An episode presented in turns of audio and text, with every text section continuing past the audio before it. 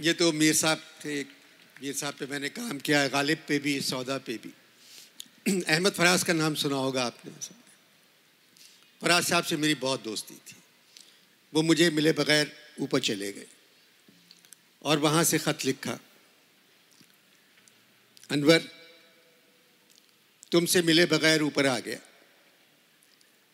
इस्तकबाल करने के लिए फैज़ और जॉन एलिया आए।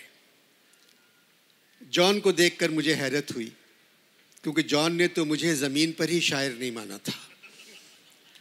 फैज़ साहब ने कहा, फराज, यहाँ छोटा बड़ा कोई नहीं है, सब बराबर हैं। मगरब के बाद तुम्हें मिर्ज़ा गालिब ने बुलाया है, रात का खाना अल्लामा इकबाल के यहाँ है। मैंने कहा फैसा मिर्ज़ा गालिब ने मगरब के बाद क्यों बुलाया है? कह लगे, तुम जानते हो, मगरब के बाद क्यों बुलाया जाता है? वो तुम्हारा शौक़ है। तो फराज ने कहा, नहीं, मैं मगरब के बाद अल्लामा से मिलने जाऊँगा। तो जॉन कहने लगे, फराज, मगरब के बाद अल्लामा भी तुम्हें वहीं मिलेंगे। मगरब के बाद मैं और फैसा मिर्ज़ा गालिब के घर पहुँचे।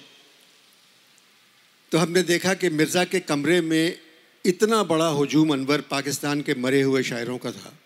मैंने ज़िंदगी में नहीं देखा, जगह नहीं थी। मैं और फैसा बरामदे में गालिब के साथ बैठ गए। मैंने मिर्ज़ा से कहा, मिर्ज़ा, आपकी गज़ल का एक मिसरा आज समझ में आया मेरी। मुझे क्या बुरा था मरना, अगर एक बार होता, मगर यहाँ बार अंग्रेज़ी का लग रहा है।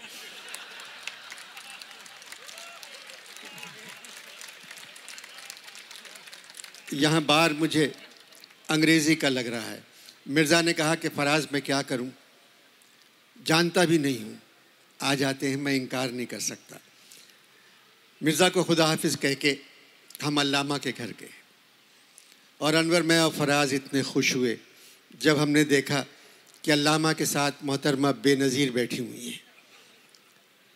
मैं, बेनज़ीर, फैसाब और अल्लामा पाकिस्तान के माजी हाल और मुस्तबिल पर बात करते रहे।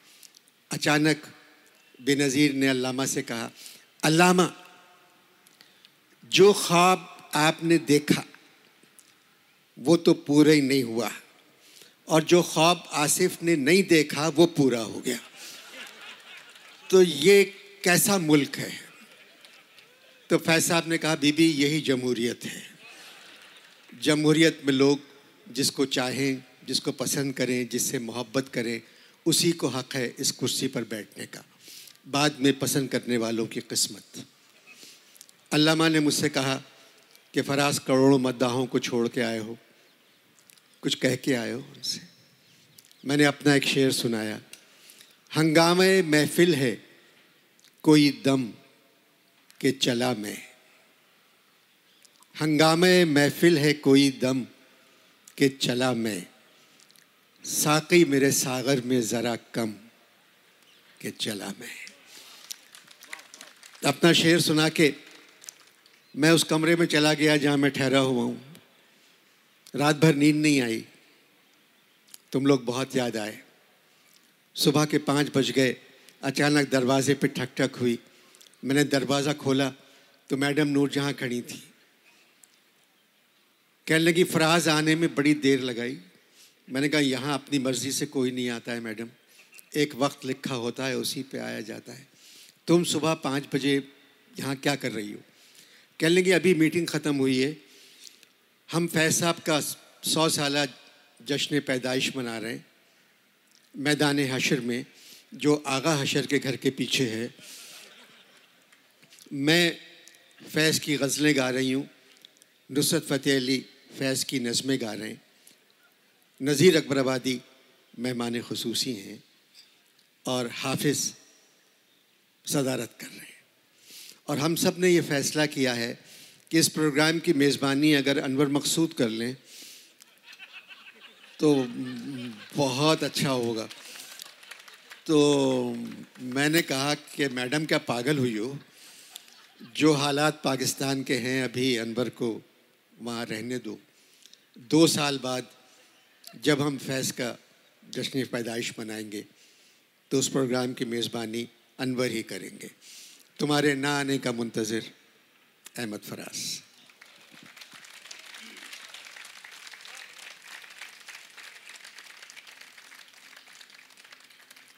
दिलावर फिगार हमारे यहाँ, आप कई दफ़ा, आप सुना होगा आपने उनको। बहुत अच्छे और मज़ाहिया शायर थे, और बहुत अच्छा लिखते थे। तो एक वक्त उनके पास लोगों को लिख के देते थे तो एक वक्त में दो लोग आ गए उनके पास कि हमें लिख के दे दीजिए। एक को सेहरा चाहिए था, एक को मरसिया चाहिए था। तो इन्होंने जल्दी जल्दी लिखा और कागज़ ऐसे फाड़ने के बजाय ऐसा फाड़ दिया। तो वो जो सेहरा पढ़ने के लिए गए तो उनका एक मिसरा सेहरे का हो गया, एक मरसे का हो गया। अब उन्हें पता ही नहीं। अब जाके शादी में पढ़ रहे हैं वो। अथर मियाँ का अख्त हुआ है बहार में। सेहरे का मिसरा था। अथर मियाँ का अख्त हुआ है बहार में। दूसरा मिसरा मरसे का लग गया। ए काश कोई फूल बिछा दे मज़ार में।